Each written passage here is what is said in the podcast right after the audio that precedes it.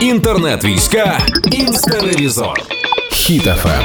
Приєтіки, Карпова, це я, і я з самого початку пообіцяю вам, що це буде остання новина про Анджеліну Джолі, але це розрив.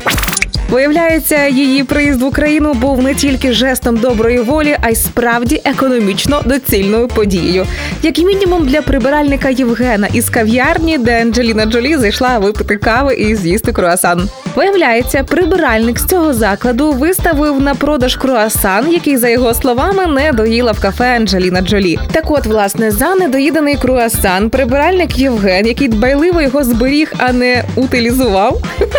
Хоче мільйон гривень із можливістю торгу. Я навіть не уявляю собі, як мають відбуватися торги за недоїдений круасан, але це таке діло. Не знаю, чи вдасться чоловіку продати круасан, але ставлення до роботи він уже явно змінив, тому що в самому оголошенні він так і написав: чесно кажучи, ненавиджу свою роботу, точніше, ненавидів до сьогоднішнього дня. Ну і далі текст про те, що він продає круасан Анджеліни Джолі.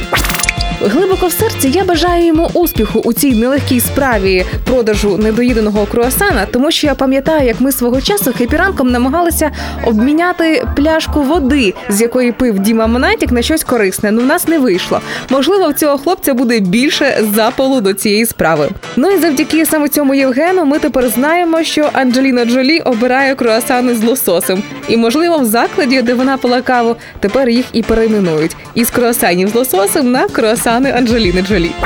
Інтернет-війська інстаревізор. Слухайте на сайті HitFM.ua та у подкасті «Хеппі ранок» на Google Podcasts та Apple Podcasts.